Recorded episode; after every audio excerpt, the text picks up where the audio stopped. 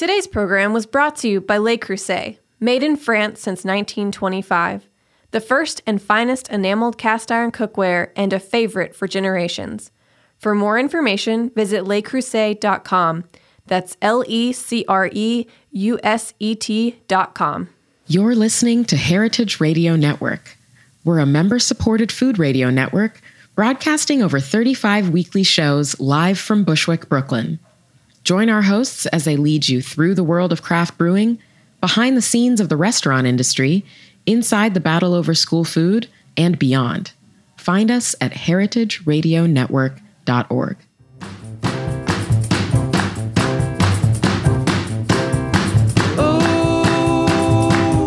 I like the. Hey, hey, you're listening to Eat Your Words on Heritage Radio Network, and I'm your host, Cathy Erway.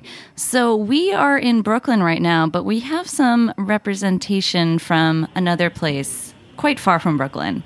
Um, we are going to be talking all about the food of Taiwan and its culinary history. So, okay, so back up a little bit. Taiwanese food has been in the spotlight quite a bit in the last few years. Um, there's been hot new restaurants like Win Son in New York City, and there's been just a lot of general interest in this island's rich food traditions from street food and its night markets to its guabao or little steam buns with pork in them. So um, I I'm really excited to be holding a book that I so wish I had when I was working on a cookbook that I wrote about Taiwanese food because it is such a wonderfully in depth look at the island's rich culinary history. I keep saying that rich history. anyway, um, it is called A Culinary History of Taipei. Its two co authors are, one of them is here. It's Katy Hui Wen Hung. Hi. Hi, hi, Thank you Cathy. for Thank you for us. inviting me. Absolutely. And we also have co author Steven Crook on the line from Taiwan. Hello. Hello. Thank you so much for joining. Um, so, a little bit of um, where and how and why did you decide to write this book about Taiwanese food history? I didn't decide to write it; it just opportunity came along. Mm-hmm. Uh, basically, I don't have any background about uh, food or, or writing. Um, I was made redundant. I was I was living in UK Mm-hmm. for 25 years. I had a family, and uh, basically, I was made redundant um, twice in 18 months. And just at that time, my mom in Taipei was starting to feeling a bit unwell, so I just decided to resign and come back to just see a bit more of my mother. Just at that time, a Jewish writer in California, quite established a food writer, uh, Marlena Spieler, she was invited by Taiwan Tourism, and they have a, like a, a, a around the Taiwan trip a tour, all paid for, uh, Right. everything paid for. The only condition the Taiwan Tourist Board asked them to do is that when you go home, please, please write some article about Taiwan that to say how, how great Taiwan is, that sort of thing. And uh, I became friendly with her on Facebook. But at that time, I was thinking how, how sad it is that Taiwan, you had to pay so much money for somebody to write about you. Nobody otherwise would be interested Well, in, in- press yeah, about anything. yeah. Yeah. Anyway, so Marlena came up with a suggestion that is, I uh, not in a million year I would have imagined. She said that Katy, because from some Facebook conversation, she realized I'm very interested in history, and she said, Marlena. It's such a shame that people just have absolutely no idea about Taiwan food, and uh, I was totally impressed and totally wow by its uh, local resources and everything. And it just people are so passionate about what they can offer. It's such a shame that you know people just don't know about it. And, and and she told me that before I came to Taiwan, I have absolutely no idea what is Taiwan or Taiwan food. I just assume that it's just part of southern Chinese food, and, and after that would be the Chiang Kai-shek brought in the northern Chinese, you know, uh, noodle uh, culture, that sort of thing. And she said that um, I, I think maybe giving you an opportunity, you should do one. At least do one for Taiwan. And she said that um, I have a friend called uh, Ken, Professor Ken Albala, and he at that time he has a series of book called Full Biography of Big Cities. And at that time he has published maybe ten or twelve, but all uh, around uh, Europe and, and America. Okay.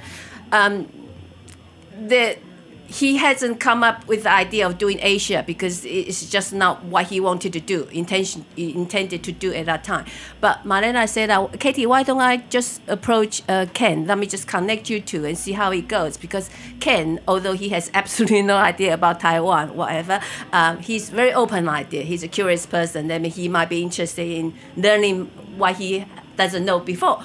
So he, uh, Marlena kindly connected me with Ken, and I was very nervous. You know, it's such a, it's just, it's a thing that I never imagined that I would be doing that. So I connect immediately connected with Ken. I, I, I expressed my concern, my fear, my challenge, this, but he was so supportive that I felt that given the opportunity, I really shouldn't turn it down. Uh huh. Because he literally just said, Katy, if you want to do one, you go ahead and do it. You just send me your proposal, and then let's take it from there. So he was so supportive that I, I felt that it would it would be wrong to, to, to turn down this opportunity. And, and my initial motive is really to relearn Taiwan because I've been away from Taiwan Right, for right. more than 20 odd years. So my initial opportunity is, is a fantastic opportunity to relearn Taiwan of all this development that I missed.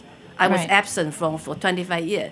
So that's that's the start of it. So Uh-huh. I didn't so I didn't start it by doing it just lots of lots of circumstances come together. Yeah. And I was given this opportunity and took it. And, And that's all. now it's the first cookbook from uh, focusing on an Asian it's not a cook city. I say, sorry, it's a food sorry. history book. food history book Yeah. um, in this series on an Asian. an yes, it's the first Asian city. place. Yeah. So, Steven, how did you get involved co-writing it? Um, well, I think Katy gave a, an excellent introduction for how the project got started. And then she mentioned she has no background in writing or anything like this. Uh, whereas I do, I've been writing about Taiwan for about 20 years. And a lot of the subjects we, we cover in the food book are things I kind of I knew a little bit about or uh, I'd heard about, but there were so many subjects I was curious to really learn the truth. So as soon as Katy talked about this project, you know, I was like, yeah, sign me up. All right. Well, well done, guys. This is such an exciting book. And um, to help sort of uh, interview you guys, or maybe, I don't know, join jointly be guests with you guys, I had I brought in a couple of experts on Taiwanese food. Um, it is Trigg Brown and Josh Ku of Win Son. So just wanted to say that you guys are here, right? You're here. Hey guys, Hey guys, Okay. we're not experts, but we definitely are hardly experts. Peanut passionate Gallery. about learning. Yeah, So, so okay. So one thing that um, I hear asked a lot about Taiwanese food is, you know, what exactly defines it? What, what do you guys get this a lot? what Yeah, is definitely. what is Taiwanese food? What is your response to that? How would you summarize it? And uh, anyone? Well, actually, we were Yeah. talking earlier before uh, while the other show was going on, and uh, we are talking about the menu at Win Son and how it's you know kind of this Taiwanese cuisine that we're taking from our experience eating Taiwanese food. And uh, when we talk about Taiwanese food, we're talking about um, you know the North, the South Chinese brought over, as well as the Japanese influence, and you know pre-colonial times uh, kind of influence uh, on the food now, and uh, and what we're doing with it in Brooklyn, and specifically what Trigg's doing with it, and kind of introducing this cuisine to uh, a new audience. Um, but yeah, no. It, it- going back, it just you know, it's this amalgamation of uh, of of the cultural history and political history of Taiwan and what it's done to the food there. Um, so it's quite a lot of different things. Yeah, I feel like I always have to give a history lesson Yeah. before telling. Definitely. Yeah. Uh, what would you What would you say your answer is? Uh, I, I- I guess um, you know a lot of people when they ask what is Tai- Taiwanese food, you know, I kind of challenge them. You know, how, what is American food? Uh, it's just like Josh very it, yeah. eloquently said. You know, it's an amalgamation of like, cultural and political history with layers of influences. You know, um, but uh, you know, I, I think to figure out what Taiwanese food is, you really have to look at it from a historical perspective, and uh, and it and once you're able to contextualize um, nuances and uh, layers of influence, then you can kind of start to wade through some of the actual food um, and uh, look at look past that and some of the stories that the food and the dishes tell, um, because they're pretty profound. halfway between the process, I come up with a catchphrase which I now I think I'm quite proud of. I said I said to people, um, Taiwanese cuisine should not be forcefully defined, but should be delicately explained. It needs to be explained because of its complicated history. Um, I mean, lots of culture have complicated history, but why Taiwan needs to be explained because it's so unknown. It's so unknown. If you don't try to explain, people just to- get totally confused. I even get that from the uh, editor. When we submit the final draft, I send it to her. Uh, sorry, send it to him. And uh, after one chapter, he came back and say, "Katy, Steven, I'm just totally confused."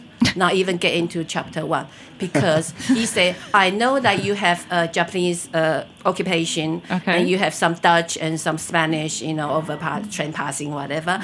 But I have absolutely no idea that you have Aboriginal culture and even you even had Aborigines living in your island for how many years. He, he said he's totally confused. Well, there's he, that too, yeah. Yeah. So he he suggests, and you have to bear in mind, he's not an average American. Mm-hmm. He's an intellectual, and he had traveled a lot. And if he says that, then you can imagine that you know what average American would think. So he come up with the idea that uh, Katy and Steven, uh, I think you sh- you two should work on uh, uh, introduction, maybe ten 10, 10 page or so, eight to ten page introduction to at least get people into it before. Otherwise, they would be average people would be like me, totally confused. um, I don't know whether Steven has something to say about this part of it. Yeah. What do you think, Steven? It, that was something which uh, I'm I'm very glad uh, Ken reminded us about because after living in Taiwan for a long time, you know, I just kind of assumed people knew, for example, that Taiwan has a, an Austronesian indigenous population. Uh, you know, it's it's very easy to forget that people outside Taiwan who've never been to Taiwan, you know, don't know these things. Um, and then um, something your other guests mentioned about the influence of history on Taiwanese food. One thing I would emphasize, one thing we, we learned is it's not just the political history, the Japanese colonization, and then Chiang Kai shek coming after World War II. It's also the economic history. And for example, the, you know, the profound influence of U.S. food aid after World War II. That's something that surprised us. Wow. Yeah, let's talk a little bit about that some more. So, a lot of people don't realize that, you know, before, um, I guess, relatively recent decades, beef, wheat, these things were not eaten in Taiwan. And you do a great job of explaining that in this book. But one of the biggest dishes of Taiwan, especially nowadays, the biggest hits is beef noodle soup, which has beef as well as wheat noodles. So that's um, quite a change. Yeah, basically there are two iconic Taiwanese food that is actually uh, influenced by American aid, which uh, is quite a surprise to many people. Uh, beef noodle soup and pineapple cake. Pineapple so I, cake, yeah. So I, I would think uh, I would let Steven explain about this beef noodle soup, then I'll then I'll do the uh, pineapple cake. How about that, Okay. Steven? Yeah. Okay. Yeah. Yeah. Well, one thing I often say to people, and I, I didn't realize this until you know we were researching the book, is uh, if you order a bowl of beef noodle soup in Taiwan, it's it's quite possible everything in the bowl except the water is from the USA because the, the a lot of the beef is from the USA. The wheat that makes the noodles is from the USA. Uh, the soybean paste, which is one of the key ingredients, uh, the soybeans come from the USA. Typically, you know, any of the vegetables, the Maybe not carrots or until- the greens, um, you know, are imported from the USA as well. Um, and it's something that only developed in Taiwan in the 1950s, and it, it would not have developed unless there was an influx of mainland Chinese. But those mainland Chinese cooks would not have really developed it without the material from the USA. Wow. What do you guys think? I know you guys have made Trigg and, and Josh an amazing version of beef noodle soup as a special. Yeah, we special out beef noodle Yeah. soup, but I think Josh's mom's family being from Tainan in the south, we've uh, you know definitely uh, we've definitely kind of framed our perspective from the south of Taiwan, Mm-hmm. which has given us uh, a little bit lent more of a his a, a um, an older historical Right. perspective to the food. So I think things that we were drawn to before, um, you know, we we have specialed out beef noodle soup, but you know.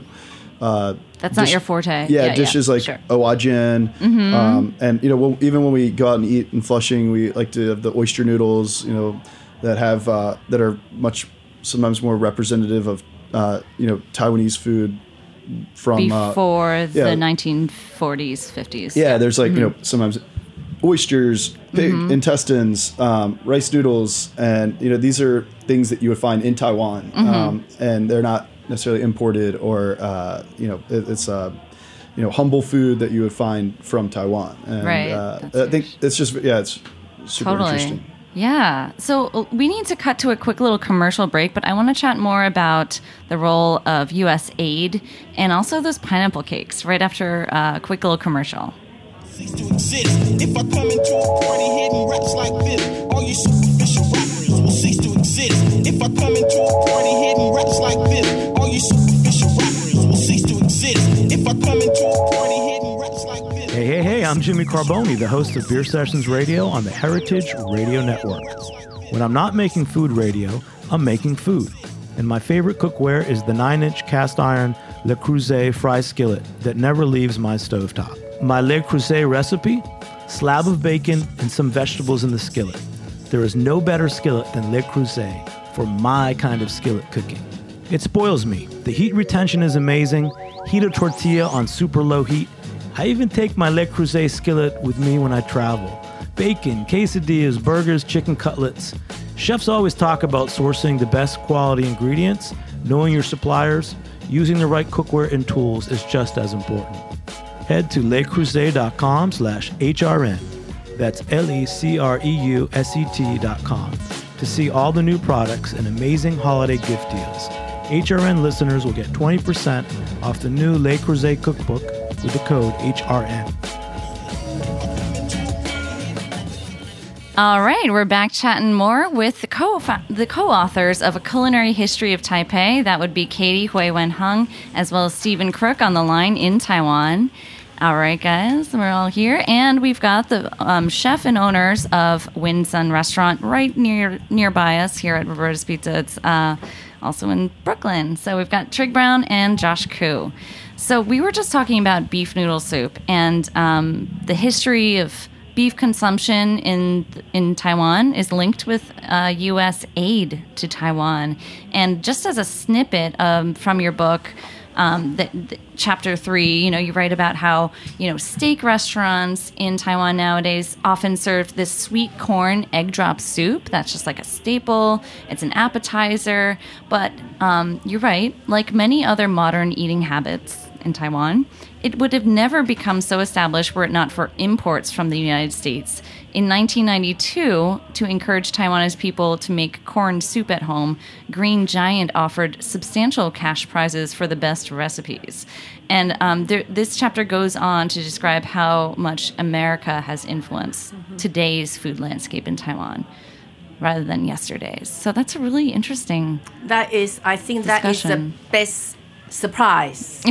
that if, especially for a U.S. reader, I think probably everybody we talk about about American ed, uh, influence in Taipei, they were all so surprised. But it's it's a very fantastic information they wanted to know. Mm-hmm. Yeah. So a lot of people nowadays don't maybe remember, don't know why U.S. was aiding Taiwan. Does it? Does Steven or Katy? Do you guys want to get into that? I guess Steven to talk about Okay. that so technical Yeah. Um, okay, the short story is um, so after the when the Korean War started, the uh, U.S. President Truman decided to support the Chinese nationalist government on Taiwan. So from 1950 to 1965, the government here in Taiwan got a, a lot of U.S. military and economic aid, and a lot of the economic aid came in the form of commodities, uh, including soybeans, wheat. Um, what's also interesting is uh, some of the influence for beef uh, wasn't official U.S. aid, but it was beef that was uh, brought to Taiwan to feed American soldiers, and then it was deemed uh, to have expired. So obviously they weren't going to throw it away. Um, it ended up being, you know, Canned, eaten by the yeah. civilian po- population, Okay. uh, or it was diverted. You know, whoever was on the base took some of it and sold it to the civilian population. So that's a, you know, unofficial aid or unofficial transfer of Mm. Yeah. material. It's it's it's striking when you learn about all these all the changes in the last say half century or so. But um, as as you mentioned, um, you know, Josh um, and Trigg, you specialize in older cuisine at Win Son, and there is a lot of fascinating history there too. So let's talk about feng li su, the pineapple cakes that are so famous. You know, everyone goes back to everyone who goes to Taiwan has to bring them back as souvenirs. I just uh, just quickly add something Yeah, about the beef sure. noodle soup. If you try to imagine that um, beef noodle soup started with a street food, so those people are really poor people. Mm-hmm. Yeah, who yeah, sell- yeah. So how can you think about it? How can they afford to buy good Beef, Good yeah, beef? yeah. So basically, as Steven said, probably initially it started with uh, expired beef. From the U.S. soldiers in the steak, they Yeah, chop it up and chop it out and make it a beef noodle soup, or even the tins. The tins. Yeah. Okay. Mm-hmm. So pineapple cake. the pineapple cake, the shortbread crust, the, the pastry we Yeah. eat nowadays, is actually developed a recipe developed by a Russian. Mm. By a Russian aristocrat, uh, aristocrat who came to uh, Taiwan uh, with Chiang Kai-shek, and there's a bakery called Astoria in Taipei. Mm-hmm. It's called Uh, Astoria. Yeah, Astoria Okay. in Taipei near the uh, Chenghuang Miao. Is there one in Astoria, Queen? I'm just kidding. No, it's a the Bo Bo. Bo Ai Ru, I think. Uh, yeah. Uh, anyway, um, the story goes that um, the founder of Astoria is five Russian, white Russians they called it, and one Taiwanese guy.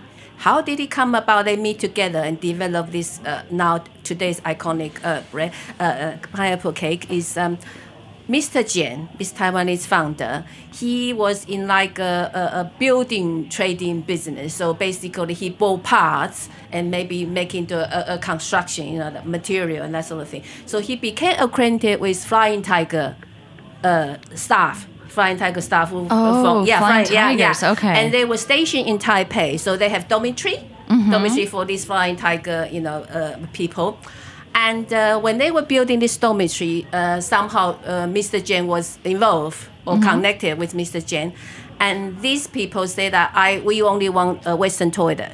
Okay. We only want American Western toilet. We don't want any you know, Taiwanese that sort of toilet. So that's how they became form, became for the sort of form of friendship, and that's how it all started for being one of the Western toilet. So, and then Mr. Jen became acquainted with some um, uh, Russians from there. And you know Russian Shanghai, they are Russian, white Russian from uh, Shanghai. You know Russian Shanghai, uh, some of them probably have some Jewish origin. They are Okay. very good at doing bakery and pastry, that sort of thing. Yeah. Now the American egg comes here that the wheat and butter and milk they are all American egg. Huh. So we couldn't say we couldn't say really say that Taiwanese didn't have pineapple cake. Of course, that's the wrong thing. But the time the pineapple cake before American aid mm. would be the original Chinese type, puff. yeah, You know, like a like a puff puff pastry thing mm. that has no no butter, certainly no butter, mm-hmm. and certainly probably certainly no milk. So it's the Chinese type of thing.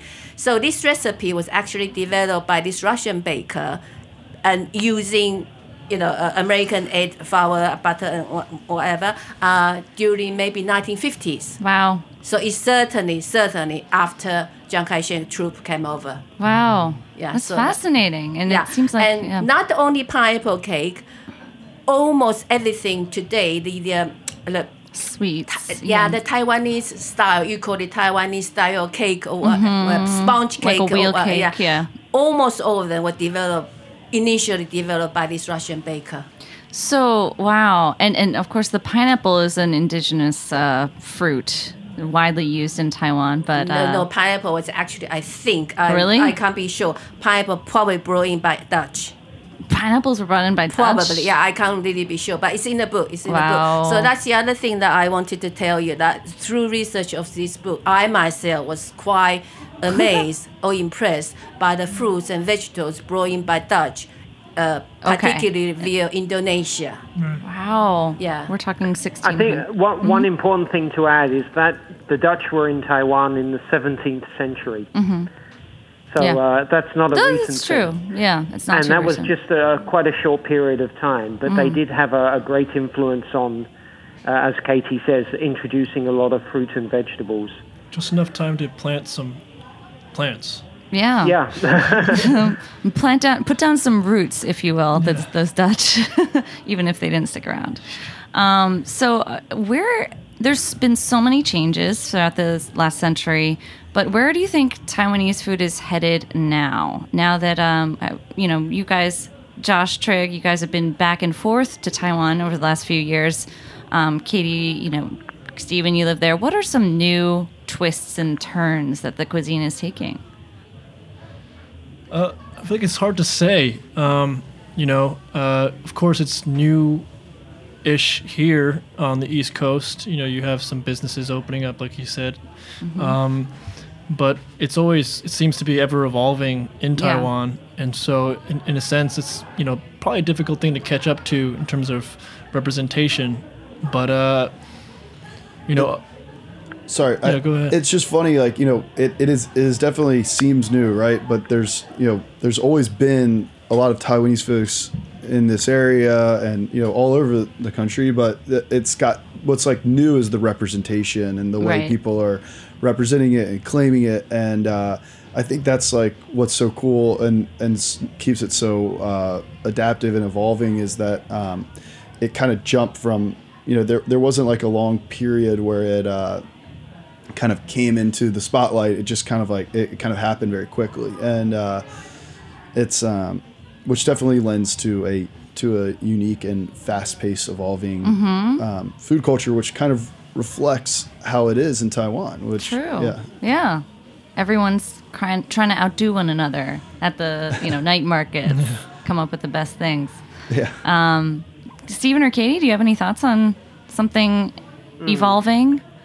I, a, a couple of things which come to mind. One is on the the food supply side. Um, the percentage of food grown in Taiwan, which is organically grown, Right. is growing very rapidly, and it's um, it's behind Europe, but it's quite a way ahead of the U.S. as I understand it.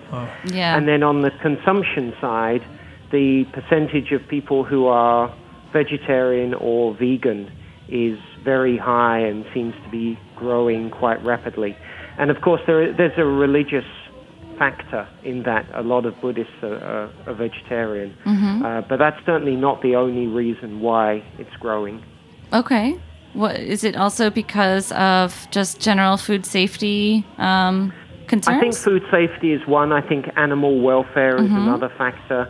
Um, just health as well. A lot of people are vegetarian uh, or vegan because they think that's you know the best way to live longer. Mm-hmm. All right. And there's Yeah. just so many incredible good vegetables in Taiwan. yeah, Yes, yeah, that's true. totally. The mountain ferns. and- Can I just say something? Um, recently, there's a trend reviving old flavor. Old flavors. Yeah, Yeah. yeah, reviving old flavor. So the, the old flavor, from my research, is basically lard Mm-hmm. Yeah. and uh, uh, uh, shallot, uh, deep fry. Uh, uh, Fried shallots. Fried shallots yeah, and yeah, goose, yeah, and goose that's fat. right. Yeah, that sort of thing. Um, And goose so, fat. but um, this sort of cuisine probably won't go down very well with a modern uh, diner because you know lard, the people sort of resisted to it. So recently, I don't know about that. but we'll see. yeah. So recently, I uh, researched a couple of um, banquet. What happened is they got an authentic um, Taiwanese cuisine master coming to do his Taiwanese flavor, but uh, team up with some uh, modern techniques, uh, uh, a chef. Mm-hmm. So that works Oh, out very well because people, the young people who have, uh, people under 30, under 40 probably have little idea what authentic Taiwanese flavor Ah, is. mhm. So they can enjoy that, but also they, they can be comfortable with what's served on the table. I give you just one example, Okay. just one example. There's a Taiwanese authentic dish, a banquet dish. It's made of liver, but with lard, cooked with lard, and very watery, you know, with a bit of gravy and that sort of thing. Now, in this banquet I uh, researched, they got a French chef who created uh, something called a eight layers pie. Now Uh-huh. the eight is important because in the original Taiwan dish there are eight ingredients in Ah. it. So whatever pie or whatever creation this French uh, chef come up with, it has to have a number eight. So he created a French recipe, uh, a eight layer pie. So these are the thing that it's got story. People Yes. like people like story nowadays, Yeah. and people like to listen to these things. And so, oh, I can relate to this bit, Taiwanese bit, and I can also relate to this French bit. So it, there's a trend nowadays to combine the two. Well, it sounds like a winner. Lucky number eight is a auspicious number. And um, we we're just wrapping up here, but um, I know Trigg is heading off to Taiwan on a flight tonight. What are you looking forward to eating or cooking? there's just so much uh, so much on the on the docket. On the list, Um, okay. I'm, going, I'm I'm meeting my uh, my mentor. Um, meeting my mentor there, so we have a lot of uh, a lot of places on the on the list. Um, Did, are you I trying to like first- master something from him? Like, Um, no, I, we just haven't gotten a chance to uh, cook together since Okay. I uh, left um, Virginia. Um, so you know, we're not going to be cooking that much, but we'll be eating a lot together and just spending some good time. And uh, you know, Josh and I uh, go to this place, uh, Halal Beef Noodle, which is definitely like a different style beef noodle soup. It's definitely not like the best beef noodle soup in Taiwan, but the uh, you know they have these really fluffy um, jongbings that are. Uh, that are, that are unique from my perspective, and Cool. uh, I, I can't wait to eat that and have some uh, have some breakfast at uh, at Market. yeah, for that upcoming breakfast joint you guys are opening. Yeah. Can't wait for that. Well, oh my gosh, um, so much to talk about still because if you do read this book, and I hope you get your hands on it, you your mind will probably be blown. It's so fascinating. There's so much history behind every single food, and that we didn't cover. So, thank you so much to Katy, Thank you for inviting me. Thank you. and thank you so much, Steven. I know it's late Thank there you. Thank or early. Early, yeah. yeah. All right, and thanks, uh, Josh and Trigg. Thanks, for, having us. Yeah. Oh my God, you guys are Tweedledee and Tweedledum. All right. thanks for the heritage. All right. Um, Thanks, and Cathy. uh, yeah, thank, thank you, our engineer Cheat, and we'll see you next week on Eat Your Words.